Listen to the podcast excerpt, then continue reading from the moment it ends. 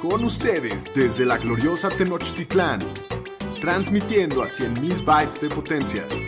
Bienvenidos a Los Fantañeros, presentando a Shapiro, el Pudu, el Pomi y su anfitrión, el Doc Cohen. Los número uno en Fantasy Football. ¡Bienvenidos al podcast de los Fantañeros! ¡Woo! Sí, nos regaló su gritito el señor estadística. Sí, un poco enojado. Ya lo sí. vimos sacar humo Sí, al está- señor estadística. Sí, sí, sí. Sí, Estuvo sí. enojado hace rato, ¿eh? Es que acabamos de ver la final del básquet con sus Con un fan queridos de los Warriors Celtics de y Golden los- State. Y, con- los- y vino un fan de los Celtics y hubo, Fuegos artificiales, para vino decirlo. fuegos Un artificiales. poquito, sí. Estuvo divertido. ¿eh? Salud. Saludos Muy- al buen fue una buena experiencia verlo con fanáticos de los dos equipos que están participando en la final. Y bueno, a rato se puso bueno el juego, ¿no? Así es. ¿Pero cómo estás, Pudu? ¿Todo bien? Bien, bien, todo bien. Pues cada vez más cerca la temporada, una semana menos. Ya creo que 92 días. Sí, sí. mira, lo tiene en la Ahí va cabeza. el countdown, sí. Una calculadora humana.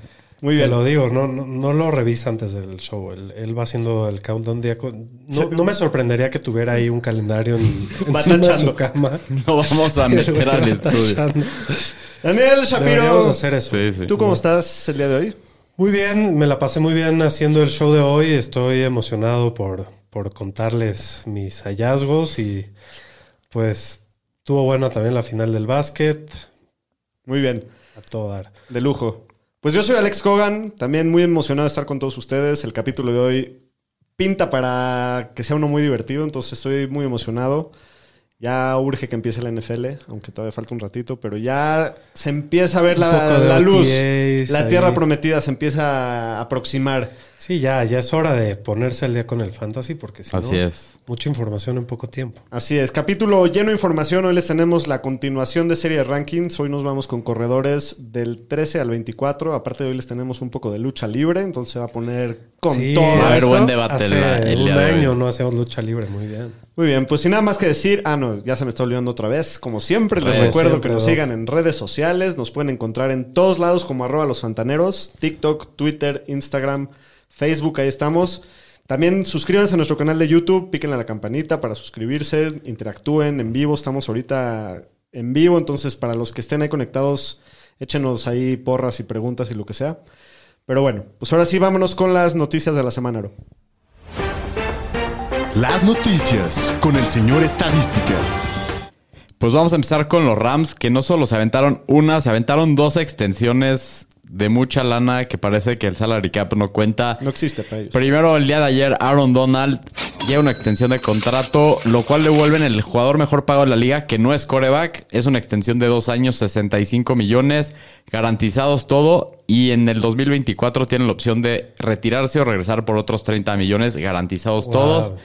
Y hace rato al receptor Cooper Cup, dos, perdón, tres años, 78.5 millones, con lo cual agregan dos años a su contrato y lo tienen bajo Control. control por 5 años y 110 millones. Entonces, pues sus jugadores más importantes a la ofensiva y defensiva llegan a extensiones en dos días. Y Aaron Donald sí es el mejor jugador que no es quarterback de la liga, ¿no? ¿Estamos Pues de sí. No, eso? no muchos jugadores se merecen este, esta cantidad de varo, Sí, totalmente. pero él sí. Él sí, sin duda. Sí.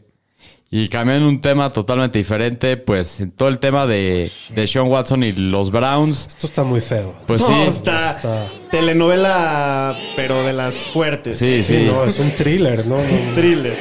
Y este, pues tiene una nueva demanda, ya con lo cual son 24 en total. Y salió ahora estos días que reservó 66 sesiones de masaje en un periodo de 17 meses, que son más partidos de los que ha jugado en la NFL, que son 57. Y los Texans parece que están ahí involucrados, en donde le dieron NDAs, que son Non-Disclosure Agreements, o sea, son contratos donde De firmas de confidencialidad. confidencialidad para que firman las mansajistas y parecía que el equipo le estaba proporcionando eh, habitaciones, pero a ver, el señor Daniel Shapiro que leyó Sí, el ver, artículo. info- salió, salió un artículo en el New York Times muy, con mucha información, muy a profundidad del caso. Y lo que tenía él era un club donde habían cuartos, ¿no? Y, y, bueno, ahí es donde llevó a alguna de estas chavas. Eh, la verdad A es que 66, se, se le ve. exacto.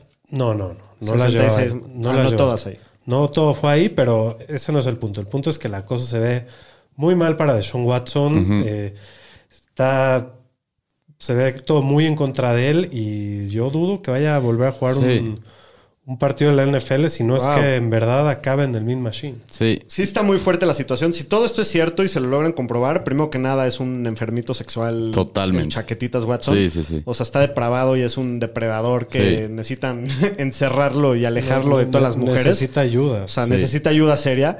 Pero también está el tema de los Browns, ¿no? O sea, que dices... Sí, "Oh, totalmente. Eso está peor. esa es, yo creo que la peor parte porque ¿cómo puede ser que un equipo del NFL, de la industria que más varo genera en el mundo, Así es. contrate a un jugador con el contrato garantizado más grande de la historia? Sabiendo el historial que trae atrás y, lo que pagaron no, ya aparte. lo sabía. ya traía las demandas encima. Y aparte lo que pagaron de no solo el contrato que le dieron, dieron como tres primeras rondas más una segunda, una tercera, algo ridículo. Los hace ver como unos Sí, estúpidos totalmente. porque pagaron por él todo lo que se puede. Ni siquiera lo pueden cortar porque creo que les cuesta contra el cap cerca de 200 millones. Tienen, o sea, creo que tenía que absorber como Pomi se 190 presenta y tantos millones. Saludos al buen Pomi. Pomi, ¿Qué dice el güey? Es un gran fan de ser apuñalado en la ingle, el chaquetitas. Sí, le encanta, le encanta que le masajen esa zona. ¿Qué le No, y, y más cosas. Le- lean el No, y lo que ha salido está- está fuerte. Cada día le salen nuevas cosas. Hasta el video ahí con la mía Califa ahí que la tenía vestida de colegiala jugando Está básquetbol. muy grave esta situación, de verdad. Sí, cada vez salen peores cosas. Y por lo que yo creo que ya se la peló,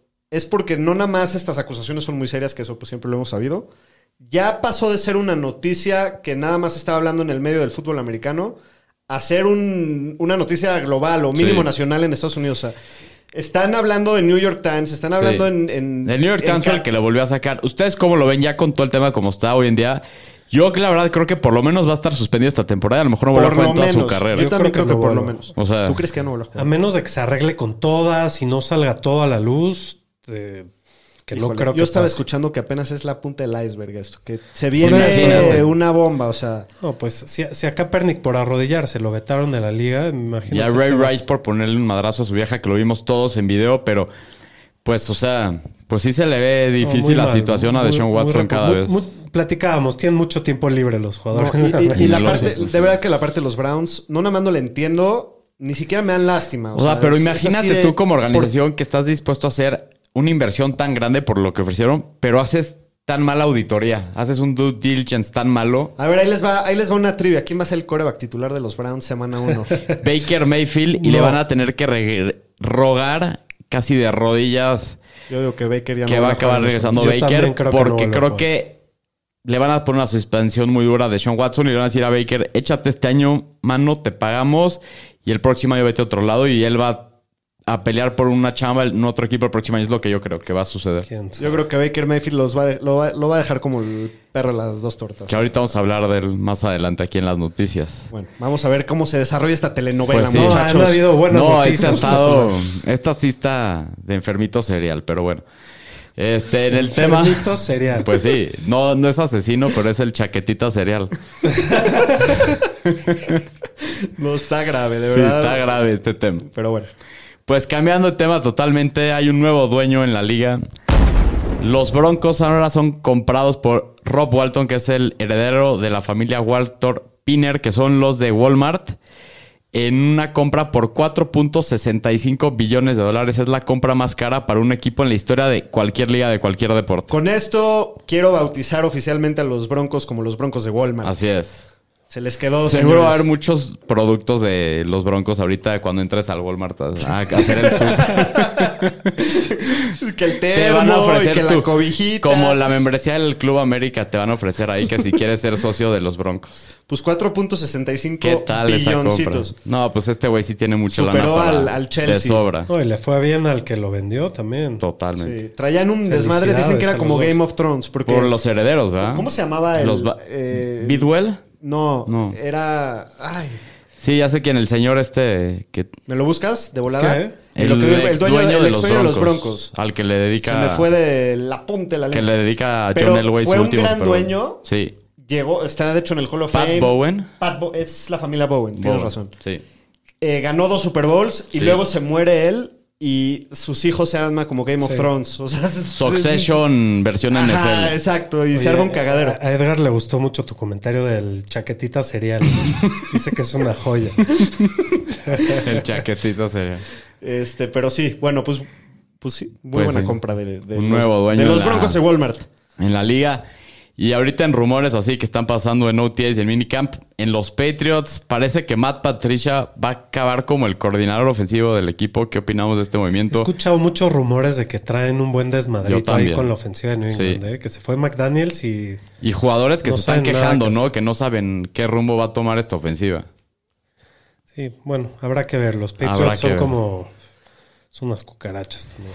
Y ahora en el tema de las telenovelas, mi querido Divo Samuel, pues se presentó a los minicamps mandatorios de esta semana. Si le damos un rewind de tres semanas, pinche diva, que se No, eso ya tiene eso va sí, ahorita mi queridísimo. Divo Samuel.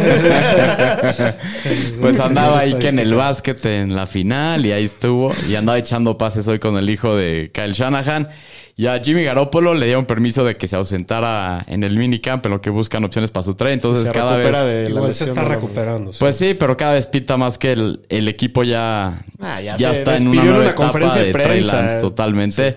Y también pasó lo mismo en los Browns. También el equipo le dijo a Baker Mayfield que se puede ausentar la próxima semana en el minicamp mandatorio. Vamos a ver si esto sigue Sí, no, en pie o que- cambia de aquí que- a una que semana. Baker si podemos tener al criminal jugando en la, la práctica. Que hay videos que lleva como dos días con intercepciones también. El, el Watson. el O sea, un año sin jugar. también. Eso También. es lo que menos. Su, su Sí, sí. última preocupación Sí, de sí, su vida. nomás hay un video que vi, ahí Su intercepción en, en OTAs, eso es este. Sí, sí, sí. Pero bueno. Y pues también en pedos de contrato, el receptor de los Seahawks, DK Metcalf, Hasta la vista. pues no Ahora se sí presentó la vista. al minicamp mandatorio, que sigue en sus pláticas de contrato paradas y que no han resultado en un nuevo acuerdo. También ¿Qué va a Dalton Schultz. ahí, Yo creo que va a acabar regresando. Dicen los Seahawks que le quieren pagar, pero pues si yo fuera DK Metcalf, viendo la situación del equipo, a lo mejor haría medio holdout o no firmaría algo a larga duración y echarme un año más y buscar otro equipo. Yo, siendo DK Metcalf. Pues sí. Y en los Cowboys, el Titan Dalton Schultz le informó al equipo que no se va a presentar a OTAs voluntarios debido a su situación contractual, pero ya firmó su franchise tender por casi 11 millones. Pues básicamente está buscando una extensión. Ya, cuando sea obligatorio se, se, va a presenta. presentar, sí. Así es, y lo mismo con Allen Lazar de los Packers, que no se presentó al minicamp mandatorio y no ha firmado su tender de Restricted Free Agent. Así es. Bueno, pues también con el inicio de todas las prácticas también empiezan las lesiones. Entonces Así es. vamos a ver cómo, cómo va el hospitalito.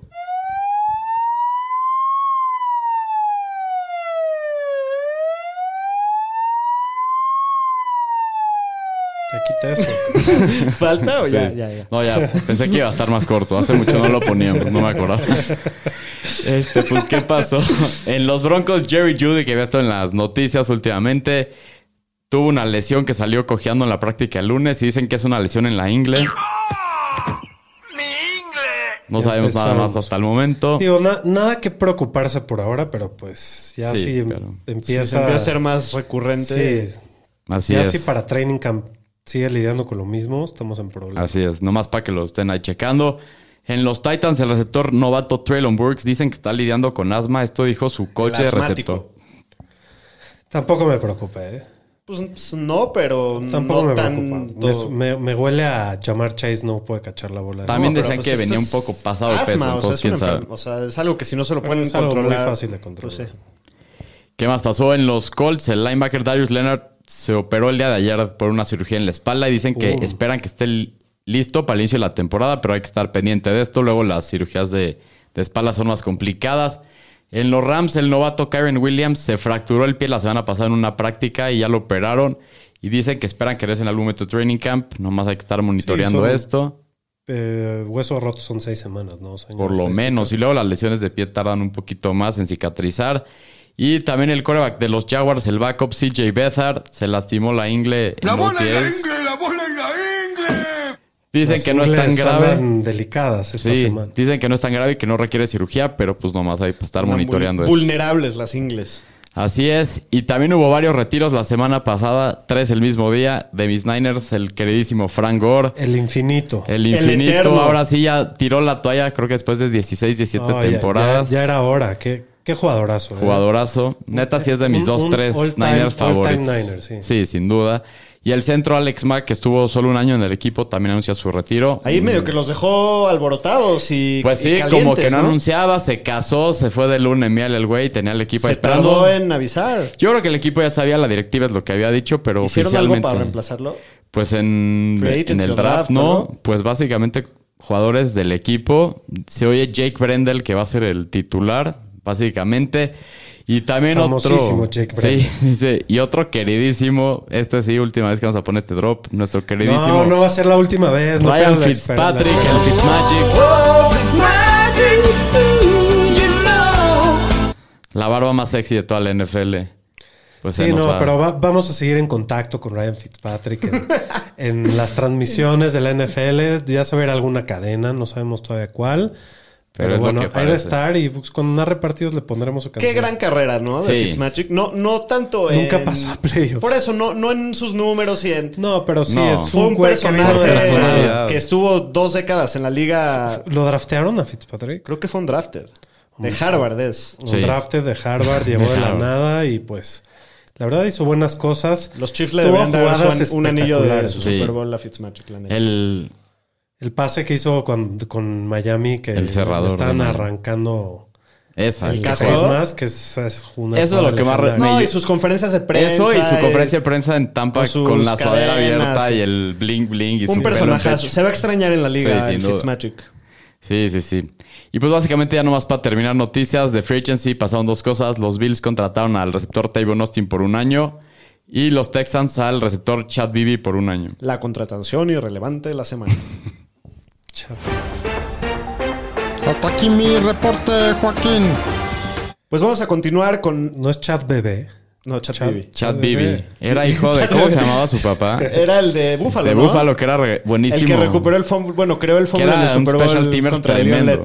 Chat bebé para mí. También se llama Chad Bibi, ¿no? ¿O no? ¿O Don Bibi? Ah, no me acuerdo. No sé, luego lo checamos. Pero, Pero sí. bueno, vamos a continuar así con la serie de rankings. Estamos ahorita en los corredores. La semana pasada hicimos del número 1 al número 12. El día de hoy toca del número 13 al número 24. O sea, quiere decir los. Ronnie Mac 2 que tenemos Ajá. rankeados para el próximo año en Fantasy. Entonces hay mucho a qué hablar. Vamos directo a darle. Corredores. What a run! Marshawn Lynch still on his feet. Has blockers now. He's dancing his way. Bueno, pues antes de empezar con los rankings de hoy, vamos a hacer una recapitulación veloz de los primeros 12 lugares en el consenso de los fantañeros.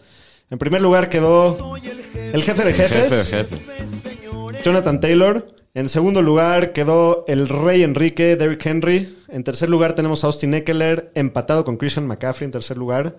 Después, en quinto lugar, tenemos a nada más y nada menos que Najee Harris, el Tao Tao.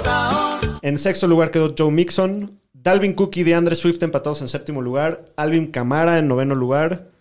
Aaron Jones en décimo. Nick Chubb y Leonard Fournette empatados en onceavo lugar. Pero bueno, pues ahí están los primeros 12. Y después de las noticias de esta semana de que, que Lenny llegó gordito. Llegó ¿Cómo pasaba? pasadito de... Llegó mejor- embarnecido. A lo mejor sería el tiebreaker ahí. Pero bueno, vámonos con el número 13. ¿Quién se presenta en nuestra lista, Aro? Pues es James Conner, nomás haciendo así como recapitulando. Si es Don Bibi, el papá de Chad Bibi, el Don que Bibi. dicho. Buena memoria del señor estadística. Este, pues James Conner, el Corredor. corredor, de los Cardinals, que pues tuvo un temporadón el año pasado, fue el corredor 5 en formatos half PPR. ¿Y qué pasó con él? El equipo le dio una extensión de contrato en el offseason, 3 años, 21 millones. Y aparte se fue Chase Edmonds a Miami, pero trajeron a Darrell Williams y draftearon a Keontae Ingram en la sexta ronda. La temporada pasada fue el segundo corredor con más oportunidades en el goal line y tercero en touchdowns, lo cual es muy importante porque ya sabemos que no touchdowns... fallaba en el goal line. Así es. Con el año pasado. Y aparte, pues el tema de que no va a estar Hopkins al principio, que se comía muchos targets, probablemente van a buscar a Conner las primeras seis semanas. Y lo buscaban mucho ya en Sí. el juego aéreo. Y el año pasado que Edmonds es- estuvo fuera por lesiones que fueron de la semana 9 a 14 y la 18. En estos partidos sumó en promedio 26.2 puntos fantasy por semana y promedio 5.5 targets y corrió una ruta de pase el 61% de los dropbacks del equipo. O sea, estaba en el campo casi todo el tiempo y esta semana se acabó como corredor 1, 16, 8, 11, 2 y 3 en half PPR. Entonces, pues tiene unos números muy tremendos. No, fue una de las sorpresas del año Sin pasado. duda. Sin Sí, duda. no, League Winner. o sea, tuvo siete semanas de corredor 1, tres semanas de corredor 2. Gracias a él, tú y yo pasamos en una liga. Sí. Sí, el tema de las lesiones siempre lo ha tenido presente, pero pues es regresando a lo mismo. Creo que todos los corredores lo han tenido. Sí. El año pasado solo se perdió dos partidos. El año anterior tres. O sea, creo que de los partidos que se perdió, de las temporadas que se perdió muchos partidos por lesión, creo que ya lo dejó un poco en el pasado. Y pues creo que va a tener la misma oportunidad. Creo que en Arizona ya se dieron cuenta cómo utilizarlo. Y creo que el tema de que en el Red Zone lo ven mucho y lo buscan mucho, creo que es muy atractivo y Pues, a ver, duda. entre, entre que salga Chase Edmonds y llegue Darrell Williams, ¿ven o mejoría o que empeora su situación o la ven más o creo menos que lo similar? veo muy similar. Sí, yo también lo veo un poco similar, pero sí creo que él va a ser el, el principal, sin, duda. Sí. Sí. Y mira, siempre que Conner ha jugado eh, eh, no está y no ha estado lidiado con lidiando con lesiones, ha, ha sido muy bueno. Sí. Y relevante para Fantasy, sin Sí, duda, sin porque duda. siempre ha tenido muy buen olfato para el endzone. Sí, digo, lo que sí, para hacerle un poquito de abogado del diablo, porque me gusta mucho James Conner, es que tuvo 18 touchdowns. O sea, eso yo creo Sí. que sí hay regresión ahí. Puede Sí, ser. Pero con todo y todo, me gusta mucho y, y- y sí lo vemos como un corredor dos altos eh, en consenso, en consenso, ¿no? Ajá. Sin duda. Bueno, en catorceavo lugar cae el señor Sacoin. Él sacó en Sacón Barkley. un jugador que yo le tengo mucho cariño, pero ha decepcionado los últimos años. Eh, lleva su, en su quinto año en la liga, pero pues parece que fue hace 10 años que... que Cuando era el crack. eh, sí, que era una estrella de fantasy, ¿no? Eh, el año pasado los Giants fueron el asmerreír de la liga, eso es una realidad.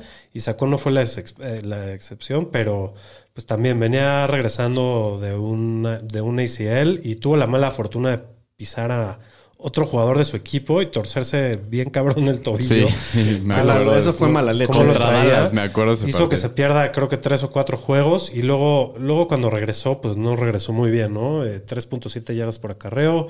Solo metió un touchdown. Creo que fue esto fue en 6, 7 partidos.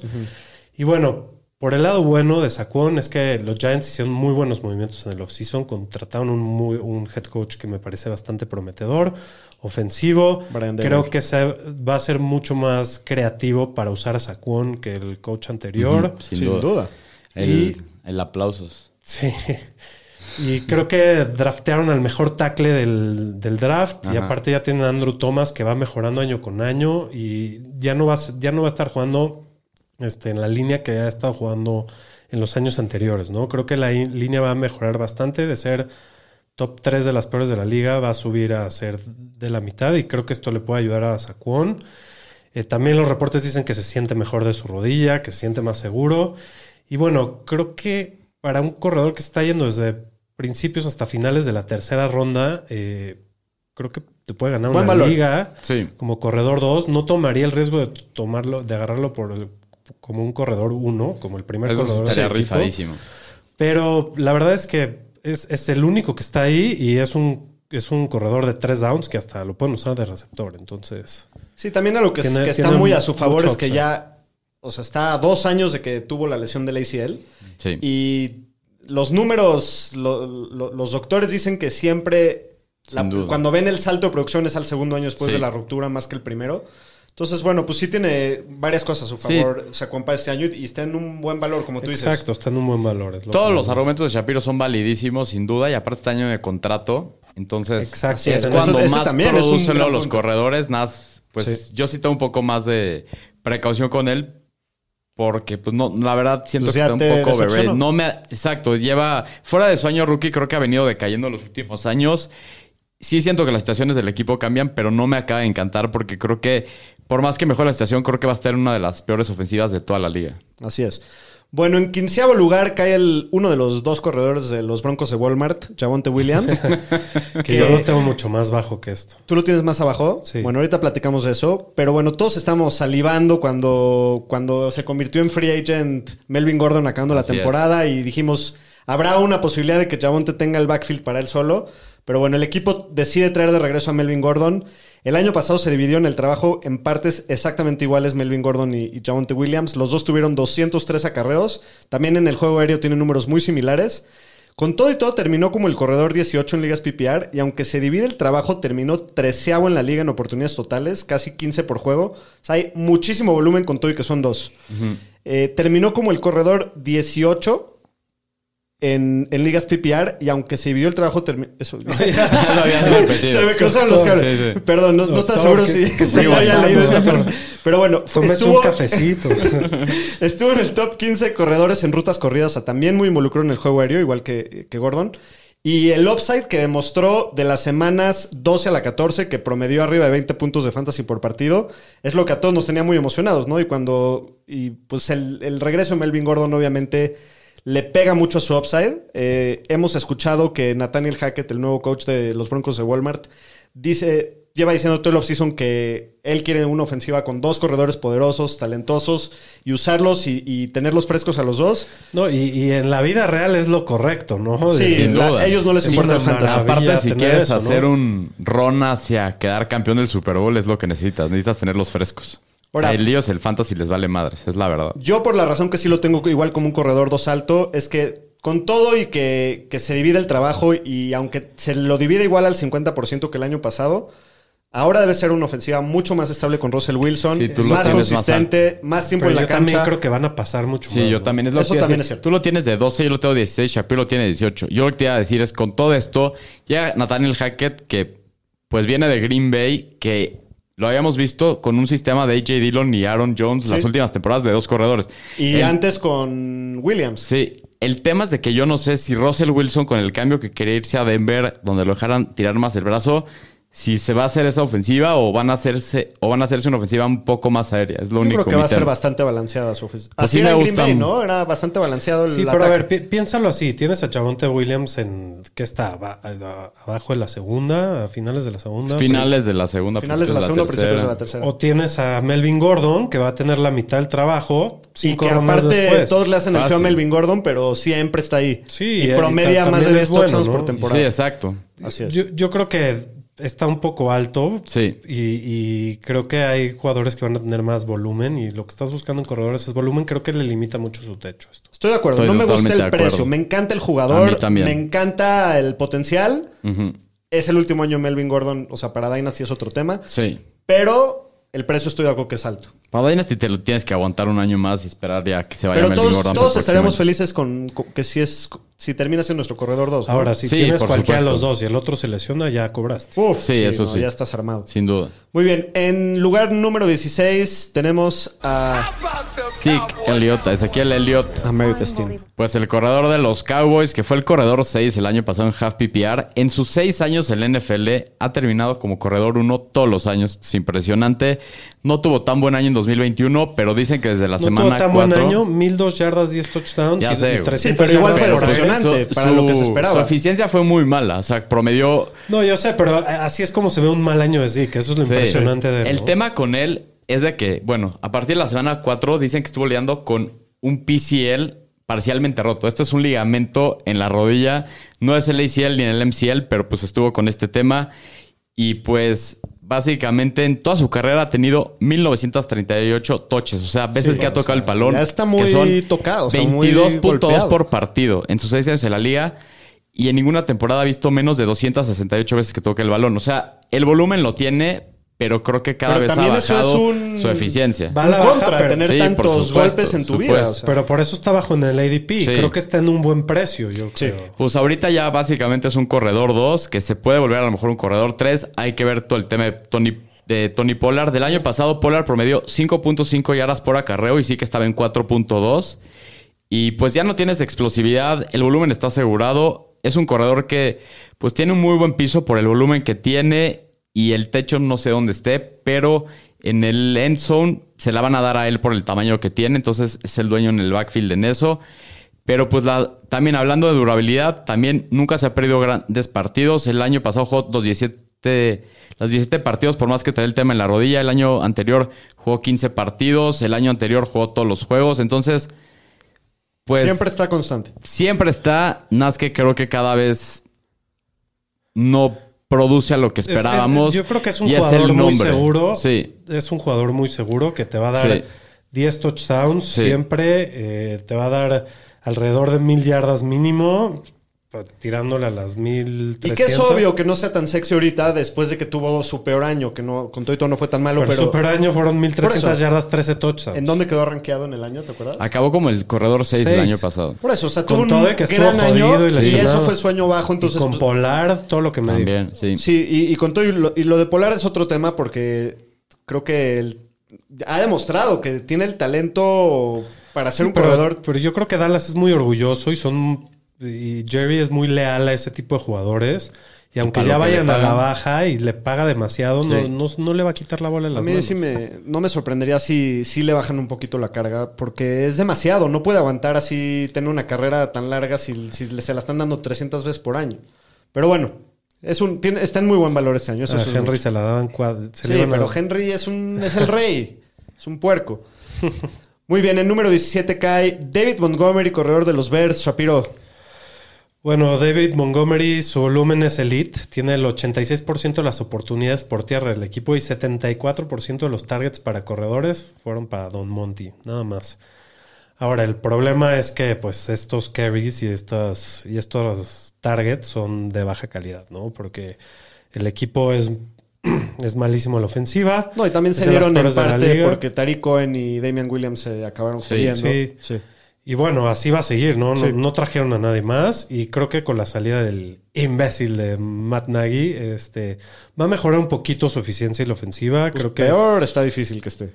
sí, está peor. Está, yo creo que van a enfocar un poco más este, la ofensiva a, a las habilidades de Justin Fields y esto le va a ayudar a Montgomery también. Y bueno, el año pasado, en tres semanas que jugó, terminó dentro del top 10 cinco veces, que está bastante bien en una ofensiva tan mala. Creo que es una op- opción segura y buena para tu running back 2, Sí, ¿no? De acuerdo. A mí me preocupa nomás el tema de, creo que la línea ofensiva está viendo rankings, creo que es la peor ranqueada de toda la Sí, de las peores. Y este es de los jugadores que, lo que decía Shapiro, es un corredor 2 muy sólido, pero esos jugadores que no me llama la atención nada o lo drafteo de puta. Me Es da un la jugador peor hueva que- del mundo por el equipo en el que está, pero va a ser cumplidor. El valor lo tiene en su volumen, no en su producción. Sí, Iba a ser cumplidor. El año pasado Sí. jugó bien, a mi parecer. Digo, cuando estaba sano y, y jugó todo el partido, estaba jugando bien. Bueno, en, en el número 18 cae Cam Akers, corredor de los Rams, que pues la temporada pasada se pierde todo el año cuando se voló el tendón de Aquiles antes de que empiece el año. Y en contra de todas las probabilidades, regresa en la semana 18 y para todo el run de playoffs hasta el Super Bowl. Que no hizo nada, aparte. No, No. o sea, como era esperarse, pues no, digo, era una recuperación Sí, milagrosa de mal. entrada y no se vio muy bien, ¿no? Creo que Creo que por eso está hasta el 18, ¿no? Por Exacto, está yo creo que eso es lo que le se- está se vio pegando. muy mal en Sí. su regreso. el equipo, pues creo que yo, yo creo que debió haberlo apagado por todo el año, dejarlo que se recupere al 100 y que esté listo para, para el 2022, pero bueno, cuando regresó promedió, A los Rams les vale madre, solo Sí. quieren ganar. pues sí, por algo ganaron el Super Bowl, ¿verdad? Sí. Pero bueno, promedió 2.4 yardas por acarreo, que es la peor marca de toda la liga en corredores con más de 70 carreos. Pero también se tiene que mencionar que tuvo una racha de ofensivas muy duras, aparte de todo el tema de la lesión que ya hablamos. Ponemos mucha atención en la falta de producción que tuvo Akers, pero acuérdense que en Fantasy el volumen es el rey. Y en la ronda divisional contra los Bucks jugó más del 80% de los snaps, tocó la bola 27 veces contra Sonny Michel, que solamente la tocó 3. Entonces eso me dice que el equipo sigue viéndolo como su, su corredor principal, ¿no? Yo espero que con el off-season completo y que, y que tenga tiempo para recuperarse, vuelva a su papel habitual de corredor principal. Acuérdense que es la ofensiva de McVay, que siempre se ha caracterizado por tener un corredor principal. En la carrera de McVay, su corredor 1 promedia más de 20 oportunidades por partido. Entonces, si llega a recuperarse bien de la lesión y, y el off-season le sirve, el volumen lo va a tener. Sin duda. Eh, tiene una un, un inicio de temporada contra defensivas bastante malas contra la carrera. Y no me sorprendería si, si también devuelve más valor del que cuesta, ¿no? O sea, tiene mucho riesgo, lo entiendo. Entiendo por qué la gente le tiene miedo. Pero se está yendo en la cuarta ronda. Sí. Creo que es buen valor. Sí, ¿no? no, es, es eh, el contrario de los dos anteriores que hablamos, ¿no? Sí. Está en una gran ofensiva, mayor, mayor techo sí, y totalmente. un piso menos seguro. Así es. Y hablando también del equipo, dijimos Kevin Williams con la fractura de pie y hace rato Y vi Henderson- un reporte de Henderson que traía tema de... Parece que un tema muscular. Entonces nomás Digo, para Y tener Henderson lleva es varios temprano. años y Sí, yo sé, ha demostrado pero- que es un buen reserva, pero Sí. hasta Sí. ahí. O sea, no, no lo veo como una amenaza así Sí, este es un jugador que tiene muchísimo potencial, Sí. esperando que regrese bien de su lesión. Que también está riesgoso. O sea, sí, sí lo Está entiendo. riesgoso, pero, tiene con el mucho tema de la lesión lo hemos visto ¿Quién prefieres, que Montgomery mejor o para la segunda temporada. Como corredor Yo creo 2. que yo me rifaría por Akers. ¿Tú? Te Yo pido mi por- situación, o sea, si busco el upside, sin duda Akers. Sí, también que drafteaste en la primera. Exacto. Claro. Bueno, en el número 19 tenemos al primer novato de la lista. Así es, tenemos a Se viene Brice una Hall, seguidilla de upside. el corredor de los Jets, que pues básicamente era el mejor corredor prospecto de su clase, según todos los especialistas. Fue el corredor, el primer corredor en irse en el draft seleccionado al principio de la segunda ronda. Todo parece que va a ser el corredor principal del equipo. Michael Carter parece que va a regresar a su rol secundario, como lo hacía en college con Javonte Williams en North Carolina. Pues es un corredor de tres downs, es muy bueno por el juego aéreo, entonces parece que se va a mantener mucho tiempo en la cancha. Y, y- y hay una tendencia de- del primer rookie que se va en los drafts que casi siempre, el primero y el, o el segundo, casi siempre pegan en su año de rookie. La Menos excepción Clyde. se me... Exacto. Clyde, pero Jonathan Taylor fue muy bueno Fue el también. segundo, ¿no? el Sí. Este, el año pasado Najee Harris y Sí. así te puedes ir Y para Javonte atrás. el segundo. Sí, sí, sí. Javonte, Fournette fue un año de rookie, McCaffrey, Sí. Sí, sí. Y aparte, pues, ¿qué pasó en los Jets? Reforzaron la línea ofensiva, trajeron a, a Laken Tomlinson de los Niners, que es muy bueno para la corrida. Entonces tiene bastante línea, la verdad. Y en Iowa, pues la rompió más de 4.500 yardas de scrimmage en sus tres temporadas, más de 50 touchdowns y 80 recepciones. Y pues teniendo una carga de trabajo más o menos basado en las proyecciones de los corredores de los Jets la última temporada, estamos viendo cerca de alrededor de 240 oportunidades, que esto lo pondría dentro del top 15, ya que todos los corredores que acabaron dentro del top 15 tuvieron esta carga de trabajo. Entonces creo que la oportunidad la va a tener. Estoy pensando entre 15 y 20 oportunidades por partido fuera de lesión. Creo que por nada más el volumen lo debe de tener. De acuerdo. También otra jugada riesgosa, pero que puede pagar en Riesgosa Sí. porque es novato. Porque es novato, Nunca lo has visto. equipo. Nunca ha demostrado, pero el potencial y, el volumen. Como lo el habíamos talento platicado, está ahí. como lo habíamos platicado hace rato, cuando estás buscando esos corredores que te ponen un upside tremendo, siempre son corredores como de primero o segundo año y sobre todo que son especialistas en el juego aéreo. Entonces, él cumple con estos requisitos. Y aquí ya estás hablando de la cuarta, quinta ronda. Así es. Así es. Está- está De tu bueno. corredor 2, ¿no te gustaría a lo mejor tener a Brice Uf, Hall? claro. Estaría bueno. Y sobre todo en ligas Sí está full rifado, PPR. pero te puedes quedar con un hoyo si, si no le pegas, ¿no? Pues sí. Y el que sigue es muy parecido, ¿no? Travis Etienne de los Jaguars. Número 20. que es el 20. Eh, lo draftean el año pasado en la primera ronda y se rompe el pie. eh, tiene una fractura Es- en Liz Frank, que es. es. una lesión seria, pero que no tarda tanto en sanar. Tardado en recuperar, pero que se recuperan Regresan bien, ¿no? Sí. No, no, no es como un ACL o un Aquiles. Sí. Eh, la verdad es que no hay mucha información de él porque pues, no, no ha jugado un solo partido de la NFL, se lesionó en, en training camp el año pasado. Eh, pero pues me gusta su capital de draft. Eh, creo que e- es un jugador que su perfil atlético es muy bueno y es muy bueno atrapando pases, ¿no? Eh, la verdad es que no se ve que haya una competencia real por, por ese trabajo de, eh, corredor cachador en el equipo. Y al principio de la temporada Robinson no va a estar porque se volvió el Aquiles al final de la temporada pasada. Entonces, creo que va a estar solo en el backfield y con su talento va a aprovechar la oportunidad. Eh, si vemos la producción de Robinson, eh, en eh, fue el running back 26 en puntos por partido y con el peor head coach de la liga, en un equipo que estaba muy mal. Podrido, podrido. No creo que vaya a estar muchísimo mejor el equipo, pero creo que va a estar mejor No, que el año pasado. Entonces, yo creo que eh, puede llegar hasta el top 5. Tiene, tiene el talento, va a tener la oportunidad y, y creo que es un corredor también con mucho upside, igual que Brice Hall. Sí, este sí De me acuerdo. preocupa un poquito más por el tema de que viene La- del de la lesión, sí, por eso está bajo de Brice Hall. Sí. Bueno, en el número 21 eh, cae Antonio Gibson, corredor de los comandantes, que el año pasado terminó como el corredor 10 en ligas PPR. Y me das quito. A mí Es también. que ¿sabes cuál es el tema con él? Que se lesiona mucho. Todo el año estuvo batallando con lesiones. con- Y, y también es él y Six son de los corredores que más fomblean de toda la liga. Ajá, es- son los que más. Sí. Ahorita voy a dar ese y- dato. Y, y aparte le trajeron, hay, hay varios corredores. ¿Quieren presentar a mi jugador? No, no, adelante, perdón. No, no había leído lo que había. Bueno, eh, como ya había dicho, se la pasó lastimado todo el año, pero con todo y todo estuvo batallando a través de las lesiones. Terminó con 1.200 yardas totales y 9 touchdowns. Las últimas dos temporadas ha terminado como el corredor 16 y 17 en puntos de fantasy por partido, pero entonces eso quiere decir que no es ninguna estrella, pero es un corredor bastante sólido. También fue el séptimo en la liga en acarreos dentro de la yarda 5, o sea, el- el- el- la oportunidad del goal line hasta esta temporada la ha tenido siempre. Uno de sus mayores problemas, como decía el señor estadística, son los fumbles. Es el líder de fumbles de toda la liga desde el 2020, empatado con Zeke, con 6.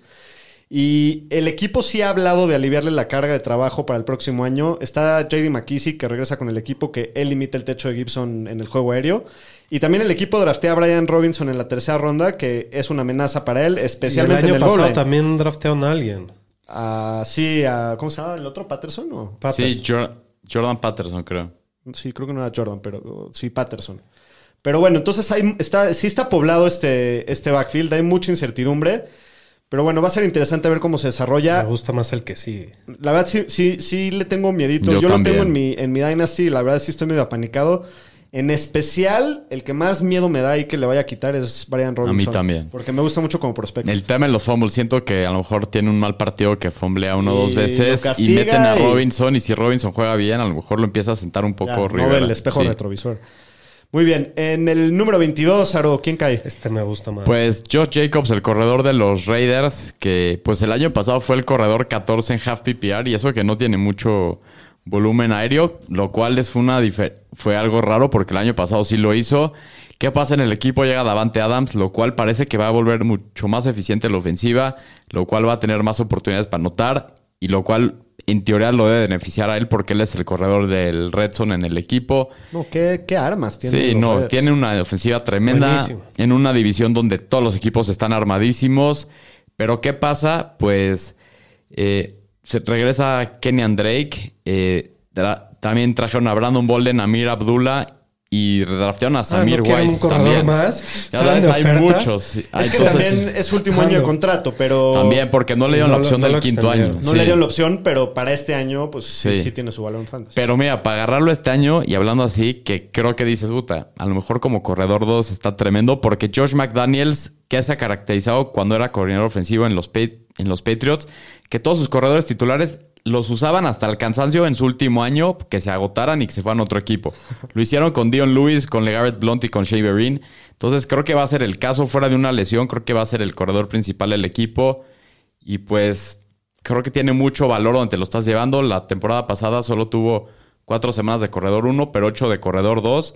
Entonces creo que es bastante consistente como un corredor 2. Creo que a lo mejor va a tener esas semanas breakout de corredor 1. Y pues como un corredor 2, no pagando mucho porque No, la gente no se va a pelear por él en el draft para llevárselo a este güey. Pero creo que tiene bastante volumen. Y En creo que, Dynasty me apanica un poco. Sí, en para Dynasty este año creo me que gusta puede mucho. ser su último año y tratar de venderlo. Sí, así es.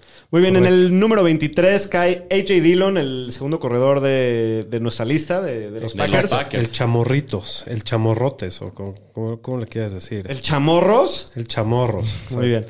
Platícanos, Shapiro. Pues bueno, AJ Dillon eh, empezó el año pasado bastante lento, pero termina eh, como... Ah, perdón, perdón. Me, me- me confundí. ¿no? Te trabó la lengua a ti también. Empezó el año Sucede, pasado no te bastante lento, pero fue- eh, era un corredor 2 de, de un equipo, ¿no? Y terminó bastante bien. La, la semana 10 fue el running back 1 De toda la de semana. toda la semana. Eh, la verdad es que no está más alto el güey por- por- porque tiene el talento, pero es un comité en el equipo y juega con Jones y se come la mayoría del volumen por aire eh, Aaron Aaron, Jones. Jones. y el aunque el volumen no fue tan malo para él, ¿no? La verdad es que tuvo las mismas recepciones que Dalvin Cook el año pasado, entonces no, tampoco está tan grave. Vio la misma cantidad de acarreos en el goal line que Aaron Jones, que pues también hay un punto más a su favor. Eh, la verdad es que el problema de Dillon es que su piso cada semana es de miedo. Pu- puede ser que no haga nada y te dé tres puntos y, ahí está el, gran problema, ¿no? Porque si Jones tiene un gran partido, eh, él se va a ver opacado y, y te va a perder la semana. Eh, creo que los Packers, sin embargo, van a usar más formaciones con doble running back. Porque pues se va Adams y... y- Necesitan y- poner a los mejores sí. jugadores en la cancha. Correcto. Necesitan quien juegue ahí por arriba. Y creo que es un running back 2 con upside masivo si se lesiona Jones. Sin duda. No, si se lesiona Jones es rompe madres. es rompemadres, puede ser top 7, top 6. Con todo y todo, aunque no se lastime Jones, me gusta A mucho, entendiendo que sí va a tener esos juegos que, que puede llegar a desaparecer. Pero el equipo ha demostrado que le gusta mucho, invirtió mucho por él en el draft, lo- cada vez lo, lo han involucrado más hacia el final de la temporada, todavía se veía como se dividían más. No, y es un monstruo. Y, Sí. y la Flur ha hablado muchas veces públicamente lo mucho que le gusta a AJ Dillon. Y, y yo sí creo que una de las estrategias, tomando en cuenta que a ellos les vale madres el fantasy, es tener a sus corredores para los playoffs sanos y frescos. Y, y creo que se van a dividir bastante. Es- si, si lo puedes tener de flex, es algo maravilloso. Sí, Sí. totalmente. Muy bien, en el último lugar de nuestro ranking de corredores, en el número 24, cae Miles Sanders. El pulgadas. el Pulgada El amigo del Sanders. El Pomi no creo que esté muy contento de verlo aquí.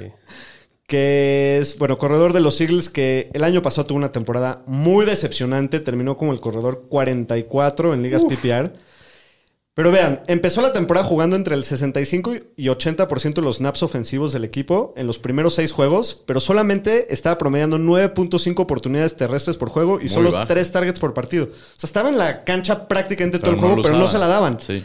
Después tuvo una lesión de tobillo que lo dejó fuera cuatro semanas. Y para cuando regresó en la semana 11, prácticamente no había hecho nada en todo el año. Pero a partir de la semana 11 fue claramente el corredor principal del equipo. Y luego se fracturó la mano a final de la Ajá, temporada. tuvo ¿no? luego otra lesión.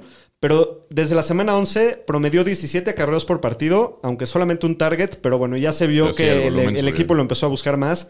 Tuvo 23 oportunidades en el año entre la yarda 20, pero no metió ni un touchdown en todo el año. Obviamente se Eso vino Eso es pura cambiar, sal. sin duda. Eso es pura eso es sal. pura sal, pero pues ahí está la regresión posi- positiva, ¿no? Sin Con lo que podemos contar. O sea, con que meta uno el güey, ya lo superó. aunque aunque- ¿A poco, señor estadística? No, no pues, está tan difícil. ¿no? por no, qué bueno que tiene ese título. Lo que sí es una amenaza es que Jalen Hurts corre mucho y en el Red Zone también le va a quitar acarreos y oportunidades Jalen Hurts, pero bueno, más de no meter un touchdown en todo el año está... No cualquiera logra esa hazaña. Yo tengo... A mí me da asquito el... Hijo, a mí sí me Miles gusta. Sanders. Sanders. Sí, no, no, porque a él no le tienes miedo con las lesiones. Siempre, nu- nunca juega. No, ya sé, Siempre pero. está lastimado, Pues todos se lastiman, pero me gusta mucho hacia dónde se están yendo los Eagles en una división muy fácil, con probablemente la mejor línea ofensiva de toda la liga. Y que la ofensiva va a estar mejor. Con Entonces yo sí también. creo que. O sea, li- literal el año pasado empezó medio mal, pero el cierre de temporada fue muy bueno Sí. y el güey nunca se metía a touchdown. Y eso obviamente va a cambiar. Entonces, sí, me gusta el upside que También tiene. algo que está a su favor es que el equipo Muy no le trajo competencia. También. Está Kenny Gainwell y Boston Scott ahí siguen en el equipo. Puede tener valor como un corredor bajo, pero bueno, pues es el tema de las lesiones, que, que la libre en ese departamento y yo, y yo, yo sí creo que estaría sí bien si, la libra. Muy bien, pues ese fue el ranking de corredores. Ahí tienen los top 24 para que si no escuchan los primeros 12 se regresen al capítulo anterior. Así es. Pero bueno, muy emocionados los fantañeros de tenerles una noche de lucha libre de miércoles. Eso es, es la parte buena del capítulo. ¿no? Es la, la parte divertida. Pues vámonos directo con la lucha libre. Amable público, bienvenidos a otra noche de lucha libre de los Fantañeros. Lucharán a dos de tres caídas sin límite de tiempo.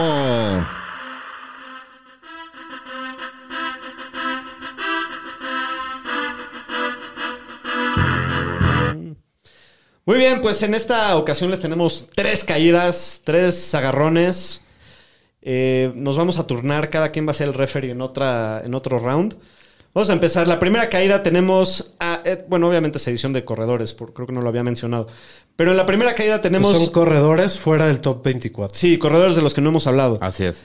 En la primera caída tenemos a Kenneth Walker, corredor novato de los Seahawks. Seahawks. Aro, te doy a ti el honor de, de luchar por él. ¿Pero contra quién o qué pedo? Contra James Cook, corredor también novato, novato. de los Bills de Buffalo. Eh, Shapiro, te doy el honor. Yo la voy a hacer del referee en este duelo. Eh, vámonos con la primera caída. Bueno, James Cook, que es el hermano de Dalvin Cook, por si no sabían, eh, llega a una excelente situación, a un equipo donde la- las- la- la- los roles de los corredores están bastante inciertos. Eh, esto le da la posibilidad de tomar un rol prominente en el equipo. Y si bien Singletary cerró muy bien la temporada pasada en fuego, como el running back 3 en las últimas seis semanas, nos ha demostrado que no es consistente con esa producción. Ya lleva varios años en la liga y lo hemos visto. Eh, los Bills en la agencia libre intentaron contratar a un running back especialista por aire en JD McKissick y les, les pintó los, los Sí, huevos. Y bueno, eh, lo, lo acabaron resolviendo por medio del draft, utilizando un segundo, una segunda ronda por James Cook. Eh, eh, sobre esto, la estadística dice que los running backs que les va bien por aire normalmente exceden sus expectativas en un backfield sin un running back uno estelar. ¿Explica bien? Sí, perfectamente. Perfecto. Y bueno, eh, dado que te la estás llevando en la onceava, creo que ese pick vale eh, por, la, por la posibilidad que te da de romperla, tomando el rol, el mayor rol en Buffalo, que es de las mejores ofensivas de la liga.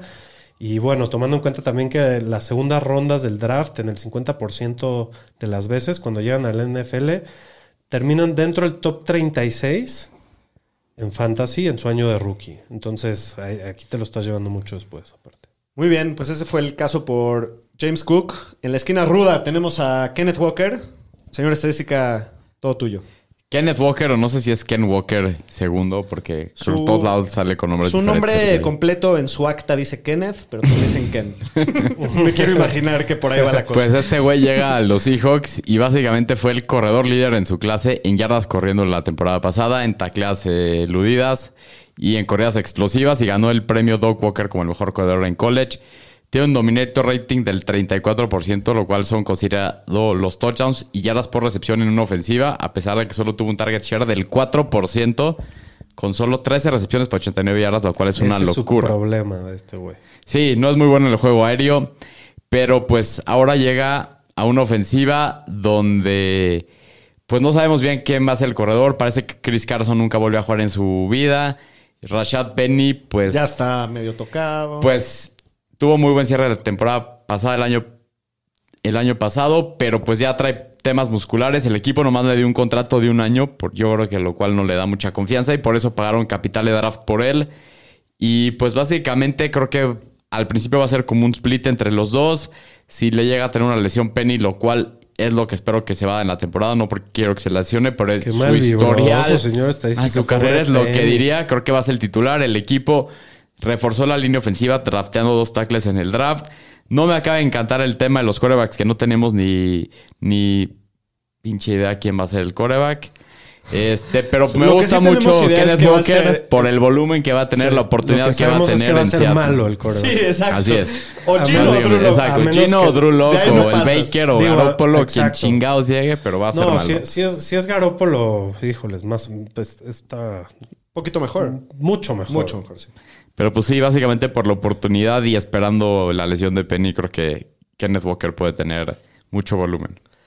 Bueno, eh, para la decisión final, la verdad me gusta más el prospecto de Kenneth Walker, pero me gusta mucho más la situación de James Cook. Me gusta que es un equipo que ya sabemos que es una ofensiva muy explosiva, que no tiene muchos agujeros en su roster y que invirtió tanto por un corredor que aparte cacha mucho. Creo que va a tener más oportunidades de estar en la cancha. Eh, la verdad es que de entrada como que me gusta más Kenneth Walker, pero le voy a dar el punto a Daniel Shapiro con James Cook. Ándale. Eh, la verdad es que para mí el tema de la situación sí pesa mucho y, y- y creo que va a tener mucho más oportunidad de, de- de brillar eh, James Cook. Por el otro lado, por más bueno que sea Kenneth Walker, creo que si, si de repente resulta que es un crack, las defensivas van a ponerle a ocho cuates en la línea a frenarlo y obligar a Gino o a Drew Loca a ganar el partido. Entonces creo que la tiene más fácil para, para brillar James Cook. Sí, lo- lo- los dos son muy buenos rifes. Sí, en las sí, sí, los dos me gustan mucho, no- Cualquiera de los dos que, llegue- que te lleguen no te den miedo de tomarlo. Totalmente. Y pues sí, yo creo que podría tener un techo muy interesante James Cook y un poco más seguro que Walker. Muy bien. Para la segunda caída tenemos a dos corredores que No, se fueron- un segundo. Sí. Ed- Edgar le dio la victoria al señor estadística diciendo el, el running back de Seattle, sin duda. Lástima que Edgar no tiene. Exacto, lástima, Edgar. No tiene la decisión final. Hazme pero, caso, pero Edgar, te va a convenir para tu draft. Bueno, en la segunda caída tenemos a J.K. Dobbins, el corredor de, de Baltimore, que ese yo me voy a tomar el papel de defenderlo. Contra Clyde Edwards Hiller, que gracias a Dios no me tocó defenderlo a mí. No, a mí, Señor que yo lo estadística. quiero tanto este güey desde que, llegó al NFL. Así El es. Entonces, el round número 2, J.K. Dobbins contra Clyde. Shapiro, tú lo haces de referee. Venga. Segunda caída. Eh, Empiezo yo, ¿está bien? Sí, adelante. Bueno, pues J.K. Dobbins, el año pasado ya sabemos, se perdió toda la temporada con una ruptura del ACL en pretemporada. En 2020, o sea, un año antes, de la semana 11 a la 17 fue el corredor 11. O sea, ya lo vimos producir. Tiene dos problemas principales, que es que no ha estado involucrado en el juego aéreo, solamente tuvo re- tres recepciones en ese, en ese trayecto que con todo y todo le fue bien. Y Gus Edwards, ¿no? Que siempre, siempre que ha tenido la oportunidad se ha visto muy bien, pero tiene muy buen olfato para las diagonales, mete touchdowns en todos los partidos en esa racha de la semana 11 a la 17 en el 2020, nueve touchdowns en el año como novato. La división de trabajo con Edwards y la falta de participación en el juego aéreo sí creo que lo obliga a meter touchdowns para ser bastante relevante en fantasy, pero creo que tiene esa capacidad, ya lo hemos visto. Está en una ofensiva que es totalmente enfocada al juego terrestre y es una ofensiva que es capaz de soportar a dos corredores y, ser, Sí, no, hacerlos ya- ya- relevantes ya- para ¿Te fantasy. acuerdas lo que pasó con Ingram y. Con Ingram y... ¿Quién era? ¿Quién era el otro? No, te estás confundiendo Edwards. con Ingram y Camara en Nueva Orleans. No, no, no, no. Ingram jugó un Es que año siempre en- producen todos. En Ingram y- Ravens y quedó como corredor 10 o 8 o, Sí, o sí, hasta sí, más hace arriba. dos años, ¿no? Cuando Sí. fueron el mejor equipo por tierra. Sí, de la siempre historia. Gus Edwards anda ahí también dando y todo. Pero bueno, la verdad es que sí me gusta este J.K. Dobbins. Eh, sí tiene sus peros. La verdad es que no es el, el jugador perfecto. En especial por el regreso del ACL. Una- digo, aunque se lastimó antes de que empiece el año pasado, tuvo mucho tiempo para recuperarse. Pero bueno, al final de cuentas va a ser la primera vez que juega a nivel profesional después de volársela. Pero bueno, me gusta J.K. Dobbins. Ahora háblanos de Clyde. Pues Clyde, ¿qué podemos decir de él? Que pues la verdad, el año pasado sí tuvo un retroceso el año pasado. Y pues salió hace rato una historia, hace un par de semanas, que no sabíamos el año pasado, que tuvo un problema en la vejiga, que lo tuvieron que operar antes de la temporada pasada y que dicen que lo estuvo molestando todo el año pasado. Y pues, ¿qué pasa? Se va Jerick McKinnon y Darren Williams, que le pueden quitar muchos targets en el juego aéreo, pero pues sí trajeron a Ronald Jones. Y también la pérdida de Tyreek Hill, que hay que ver cómo va a manejar esta ofensiva. El tema de todos los targets vacantes, ¿no? Eh, 260 targets dejan libres. por eso. Y McKinnon y Darrell Williams se caracterizaban por ser muy buenos. Exacto, en el juego. Entonces, en teoría, él debe tomar ese rol dentro del backfield, por más que regresa Ronald Sí, Jones. ahí el trade-off es que le van a quitar el goal line, que no, que es para lo que es peor. Puede ser que sí. Clyde. Sí. Pues sí, podría ser. Pero sí es increíble que, digo, él salió de, de college ese año, en teoría siendo el mejor receptor de los corredores, y no lo han involucrado. No, nada. Entonces, estás, Kogan, estás defendiendo al Sí. No, jugador pues le estoy diciendo que no lo han usado, o sea, no, no lo han involucrado. Creo que aquí la- los intereses están al revés, señor. ¿Qué otra cosa así a su favor tiene? Pues está en una línea ofensiva muy buena de los Chiefs que han armado una muy buena línea los últimos dos años. Y pues básicamente que no tiene una lesión tan importante como J.K. Dobbins, que viene rezando una lesión de rodilla. Pero pues sí, básicamente eso por Clyde Edwards Hiller. Noto mucho más. Shapiro, danos el veredicto. ¿En qué ronda están yendo? Me agarraste bajado. ¿Sabemos? Mira, te voy a decir, Clyde es una opción mucho más arriesgada. Ah, Perdón, J.K. Dobbins es una opción mucho más arriesgada. Creo que tiene un piso que da un poquito más de miedo, pero que ta- también tiene el upside, ¿no? Creo que con Clyde estás topado y estás buscando que tenga muchas recepciones y quién sabe, nunca lo ha demostrado. Yo me iría por Dobbins si es que ya es un jugador de banca en el que estoy apostando para... Sí, ninguno de los dos nos encanta, evidentemente, pero prefieres a O sea, si, si, si estás muy. Si tienes muy pocos corredores y no te puedes dar el riesgo, pues sí, Clyde. Pero le, le voy a dar el punto al, al señor Kogan. Eh, Edgar, antes de que dieran los puntos de Clyde, ¿Qué ni dijo? siquiera se esperó escuchar al señor estadística. Dijo que Dobbins. Obvio, güey. Clyde está en el 74. Dejarte, digo, ¿dónde está Dobbins? ¿De qué arranqueado? Sí, 43. Literal, yo lo estaba viendo y me sentí como la abogada de Amber Heard. Dije, puta, por más que lo defienda, no, what, no tengo ni por dónde ganar, güey. O sea, Digo, mi que- mejor que- que- defensa era que de Clyde, que Clyde, se había Clyde en la el rodilla. 74, digo. Digo, no está mal el valor. No, ya sé, pues estaba viendo números y dije, puta, ¿cómo te lo puedo vender que esté chingón? Veía todas sus estadísticas y estaba todos muy El, atrás, la el- verdad. el abogado, la- el abogado de Amber Heard, el señor estadística. pues, güey. O sea, que Clyde es Amber Heard de ahora en adelante. Bueno, vámonos a la tercera caída. En este caso, yo voy a defender a Karim Hunt contra Tony Pollard. Ajá. Eh, Shapiro, tú te echas a Tony Pollard. Señor. Estadística, te toca a ti ser el referee. La tercera caída. Bueno, voy a empezar yo con Karim Hunt. El año pasado solamente jugó ocho juegos porque se lastimó, pero cuando sí jugó fue tan efectivo como siempre ha sido, ¿no? En los seis juegos que estuvo activo, era un corredor top 10 en ligas PPR, promediando 17 puntos de fantasy por partido y 15 oportunidades por juego. Fue el sexto en la liga en yardas después del, del primer contacto. Ya sabemos todos que su techo siempre va a estar limitado mientras, mientras Nick Chubb esté jugando, pero está a una lesión de Chubb de tener potencial de ganar ligas. O sea, ese es el upside que sí tiene Karim. Está entrando a su último año de contrato y han habido rumores que el equipo podría llegar a tradearlo durante la temporada. Si algún equipo tiene alguna lesión en su corredor o algo, que lo pueda tradear. Y eso también le da el potencial a Karim Hunt de que llegue a una mejor situación en donde no tenga que estar compartiendo con Nick Chubb y, y- y, pues que pueda reventar para Fantasy, ¿no? Entonces, es, es como esos jugadores que pues sí estás ahí medio que agarrado de los huevos porque sabes que siempre está ese- esa peste ahí quitándole, pero el potencial lo tiene y, y- y lo puedes usar mientras no esté lastimado. Muy bien. Muy bien. Adelante con Tony Pollard. Pues Tony Pollard creo que es un jugador que no, res- no recibe el respeto que se merece. Solo ve los partidos del Dallas, aunque, aunque sea con asquito cuando los veas. Yo paso. Del año, del año pasado y te darás cuenta que era el corredor más explosivo en el campo. No sé si ustedes notaron lo ¿No? mismo que Estoy yo. de acuerdo, sí. Eh, tuvo más de mil yardas, y- pero solo promedió el 35% de los naps ofensivos del equipo. Entonces, esto es una eficiencia tremenda y eso es su talento, ¿no? Eh, sí que ha estado tocado los últimos años y si este año se pierde tiempo, compraste el boleto de lotería más valioso del año Así es. y te puede ganar la liga. Creo que a diferencia de Hunt, que ha demostrado que, que es casi lo mismo cuando no está Chubb. No, no, no, sus números no suben demasiado cuando no está Chubb. Eh, más bien a él le, le- le ayuda a tener el one-two punch, es lo que yo he visto ahí.